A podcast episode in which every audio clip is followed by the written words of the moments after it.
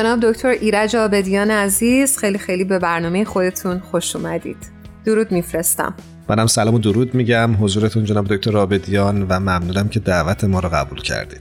خیلی ممنون. محبت دارید خوشحالیم در خدمتتون هستیم برای اون دسته از شما عزیزان که شاید کمتر با جناب دکتر آبدیان آشنا باشید بعد بگیم که آقای دکتر آبدیان اقتصاددان هستند و مشاور در زمینه سیاست گذاری های کلان اقتصادی. جناب دکتر آبدیان ما در دو برنامه گذشته که با هم همراه بودیم راجع به زمینه های تاریخی و اجتماعی عدالت و نوسازی در جامعه صحبت کردیم دوست داشتیم برنامه امروز رو اختصاص بدیم به موضوع بسیار مهمی که شاید تضمین کننده تمام اون بحثایی که در گذشته با هم داشتیم و اون هم چارچوب قانون اساسی در یک کشور هست. می‌خواستم از شما بپرسم که به نظر شما وقتی که از قانون اساسی صحبت می‌کنیم این قانون اساسی باید بر اساس چه معلفه هایی تدوین بشه؟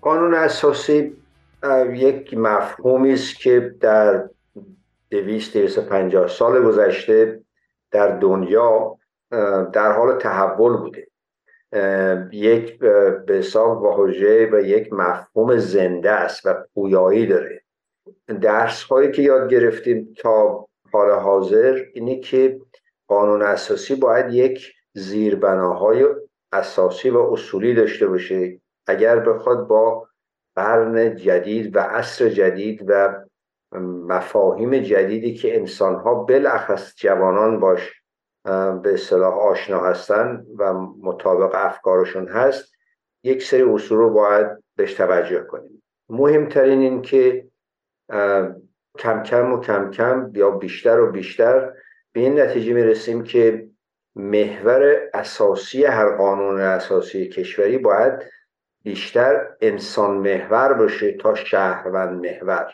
یعنی تمرکزش باید رو حقوق بشری باشه. البته اکثریت کشورها تقریبا اکثریت قریب به اتفاقشون در حال حاضر قوانین اساسیشون بر مبنای شهروندیه. بنابراین انسان محوری و حقوق بشر اولین اصل زیربنای قانون اساسی. از اون که بخوام سرچشمه بگیریم اصل دومش اینه که انسان ها باید امور حکومتداری یا امور کشورداریشون رو از عقاید شخصیشون مذهبیشون دینیشون جدا کنن. بنابراین دین و حکومت و حکومتداری باید کاملا از هم جدا بشه به این باید یک اصل مهم محوری قانون اساسی باشه. بنابراین تفکیک دین و مذهب خیلی مسئله مهم است. اصل سوم البته به صرف اینکه انسان محور هستیم هیچ گروهی هم تو جامعه نمی‌تونن ارجحیت های خاصی داشته باشن. مثلا مرد و زن باید حقوق مساوی داشته باشن. مذهبی و غیر مذهبی حقوق شهروندیشون مساویه. با بین به هیچ گروهی به صرف اینکه قانون اساسی انسان محور هست به هیچ گروهی نمی‌تونه ارجحیت های خاص بده. اصل سومش اینه که واسه تداوم و تضمین رفاه اجتماعی احتیاج به این هست که قوانین مختلف یا مبادین مختلف توی جامعه بر اصول قانون اساسی باید با هم تفکیک بشن. قوانین مثلا قسمت قضایی کشور با قسمت اداری کشور با قسمت قانونگذاری باید اینها با هم واضحا و به صورت شفافی به حساب تفکیک داشته باشن. که به یک نحوی بتونن روی همدیگه به حساب توازن قوا ایجاد این توازن قوا در جامعه به شهروندان اون کشور این قدرت رو میده بر اساس قانون اساسی که بتونن اگر از یک گروهی مشکل داشتن بتونن از, از یک گروه دیگه به حساب عدالت اجتماعی رو تضمین کنن. بنابراین قوانین اساسی مدرن بیشتر و بیشتر این اصول زیربنایی رو دارن. به صورت خیلی مختصر ارز کنم یکی از اصولی که بیشتر و بیشتر داره شفافتر میشه در مورد اهمیت قانون اساسی و تطابق قانون اساسی جدید با موازین و واقعیت های جهان امروز این مسئله توجه به امور بین قانون اساسی. تا الان بسیاری از کشورها امور قانون اساسی رو به عنوان سیاست های خارجی بهش توجه می‌کنن. در حالی که البته هدف سیاست های خارجی هم قاعدتا اینه که می‌خوان منافع ملی رو به صلاح تضمین کنن یا منافع ملیشون رو به حد اکثر برسونن. این طرز فکر و این فلسفه فکری واسه قانون اساسی چالش داره در دنیای امروز.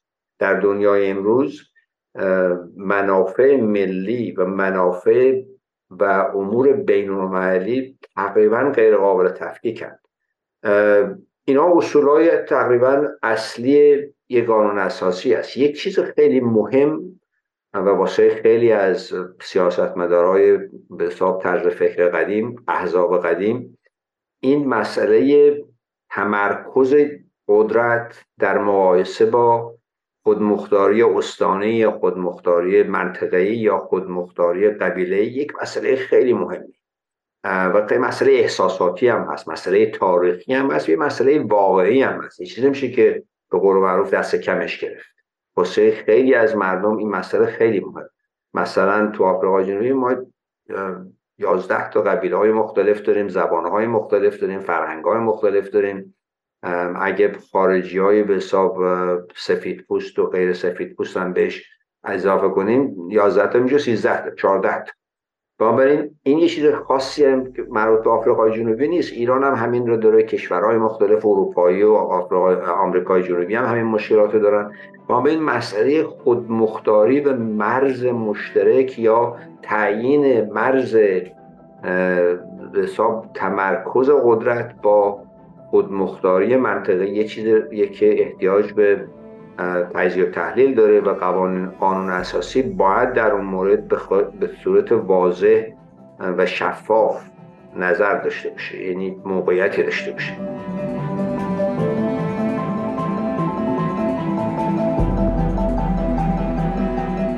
جناب آبدین شما در صحبتاتون اشاره کردید به اصل برابری که باید در قانون اساسی رعایت بشه. می‌خواستم بپرسم در بسیاری از کشورها ما شاهد این هستیم که گروهی یا اقلیتی به صورت تاریخی از حقوق اولیهشون محروم بودن. آیا به نظرتون درسته که در قانون اساسی که بعدها در اون کشور یا اون سرزمین اجرا میشه یا نوشته میشه حق ویژه‌ای برای این گروه ها در نظر گرفت یا نه؟ فکر می‌کنید این مسائل بایستی در سطح دیگه ای حل بشه؟ اون این مسئله مسئله خیلی مهمیه. مسئله تقریبا محوریه. و نحوه توجه به این مسئله باید در قسمت از قانون یا اون فصلی از قانون اساسی باشه که راجع به توضیع به حساب مالیه عمومی قوانین و اصول و راهنمایی های توش هست. مثلا کشور آفریقای جنوبی دقیقا به خاطر همین موضوعی که شما فرمودید همونطوری که می‌دونید خیلی از اکثریت جامعه به صرف اینکه سفید نبودن مشکلاتی داشتن. واسه قرنها. سوال پیش میاد که خب چطوری این رو میشه به حساب ترمیمش کرد به یک نحو و تصحیحش کرد در طول زمان. برابری ایجاد کرد و عدالت اجتماعی به وجود آورد. این رو باید در بین فرمول هایی که تعیین مرز مرکزیت و خودمختاری منطقه‌ای یا گروهی رو ایجاد دارن اون رو باید بهش توجه کرد. نمیشه یک اصلی گذاشت که به صرف اینکه مثلا یه منطقه یا یک گروهی یا یک قبیله یا یک گروه مذهبی تحت فشار بودن باید به صورت به صاحب اختیاری و بدون توجه به ریز های مسئله به اینها های ولی اگر بتونیم در توزیع اموال عمومی و مالیات ها و مالیه عمومی به این استان ها به این مناطق و یا به این گروه ها امتیازهای خاصی بدیم مشروط به اینکه در طول زمان امتیازها ایجاد مشکلات خودشون رو نکنه. واسه اینکه به صرف اینکه شما یه چیزی رو تو قانون اساسی و مثلا میگید به خانوما باید یک امتیازهایی داد به صرف اینکه در گذشته بهشون بیعدالتی شده.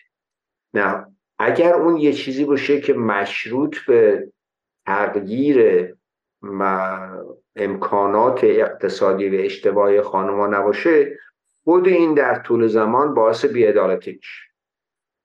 به نحوی که تجربه بنده هست اینه که اینها رو باید در فرمول های توزیع انبار عمومی به صورت بودجه های سالانه و قابل به حساب ریویو و قابل تجزیه و تحلیل سالانه اینها رو بهش توجه کرد.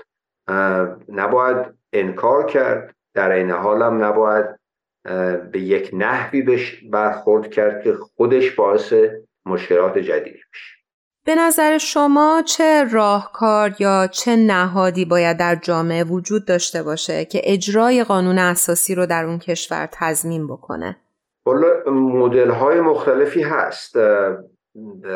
نظر شخصی بنده اینه که در طول زمان بهترین چیزی که از زامن مشروعیت و تداوم قانون اساسی هست ایجاد یک فرهنگ احترام به قانون اساسی این در آخر این خود این تشکیل این فرهنگ احتیاج به زمان داره احتیاج به تعلیم و تربیت داره احتیاج به مباحث اجتماعی داره و امثال در کوتاه مدت و در میان مدت ماها یاد گرفتیم در تاریخ از کشورهای مختلف از تجارب مختلف که یک کارهایی میشه کرد. مثلا یک نهادی به عنوان یک دادگاه مخصوص قانون اساسی که آخرین به حساب مرکز قضاوت ادامه و تطبیق قانون قوانین اساسی است این یه خیلی مهمه که نه رئیس جمهور نه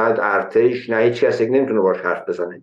وقتی که یک موضوعی پیش اومد که آقا این موضوع آیا با قانون اساسی تطابق داره یا نه وقتی که اون دادگاه نظریه داد این نظریه دیگه آخر نظریه است.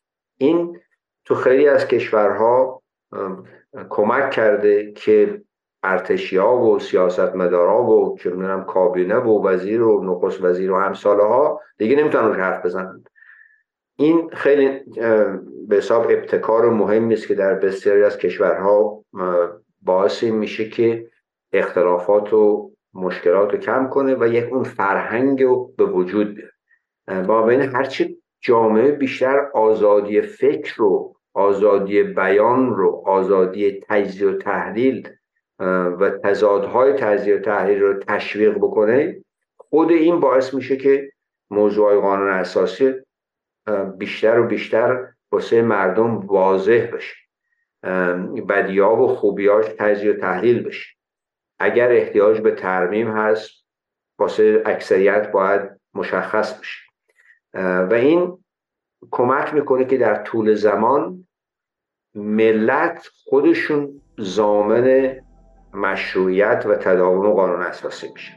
بنابراین به طور خلاصه ارز کنم باید این قسمت های حکومتداری از هم تفکیک داشته باشه آزادی بیان باشه آزادی انتقاد و تجزیه و تحلیل وجود داشته باشه و هدف ملی باید این باشه که در طول زمان یک فرهنگ احترام به مشروعیت قانون اساسی توی جامعه ایجاد بشه.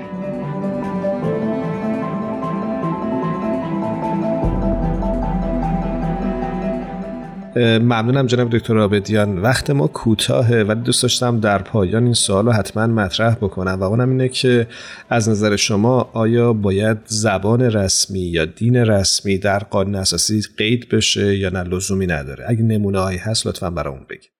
دومیش خیلی راحت تره. دین رسمی صد درصد نه. همطور که قبلا بهش اشاره کردم انسان ها باید آزاد بشن عقاید خودشون رو به نحوی که به خدا معتقدن یا نیستن. و اگر معتقدن به هر نحوی که می‌خوان خودشون با خدای خودشون رابطه داشته باشن اون یه عقیده شخصی کاری به امور مملکتی نداره. کاری به اداره و وظایف شهروندی نداره. مسئله زبان یه مقدار پیچیده تر و بیشتر عملی تره. یه چیز فرضی نیست یک چیز واقعی است. مخصوصا در دنیای فعلی که تقریبا هیچ کشوری دیگه وجود نداره که فقط یه زبان داشته باشه. بنابراین از تجربه کشورهای مختلف که بخوام یاد بگیریم حالا تو اروپا باشن تو آفریقا باشن تو هر جای دنیا باشن می‌بینیم که چند تا مدل هست. یکی این که یک کشوری می‌تونه یک زبانی رو به عنوان زبان به حساب رایج قبول کنه و در موازات با اون زبانهای دیگر هم در مناطق مختلف بهشون احترام بذاره مثلا تو آفریقای جنوبی ما 11 زبان رسمی داریم. انگلیسی یه زبانی که تمام چیزهای اداری توش هست. ولی شما از یک استان که برید به یه استان دیگه علاوه بر انگلیسی حق اینم دارید که بگید نه من انگلیسی نمی‌فهمم نمی‌دونم تحصیل نکردم. می‌خوام یه زبان دیگه هم مدارک دولتی و مدارس و دانشگاه ها و تکنیکان ها اونم به من امکانات بدن که بتونم بفهمم چی میگذره. مثلا یه توی دادگاهی که شما برید امروز تو آفریقای جنوبی بسته به اینکه چه منطقه باشید علاوه بر انگلیسی دو تا زبون دیگه هم هست.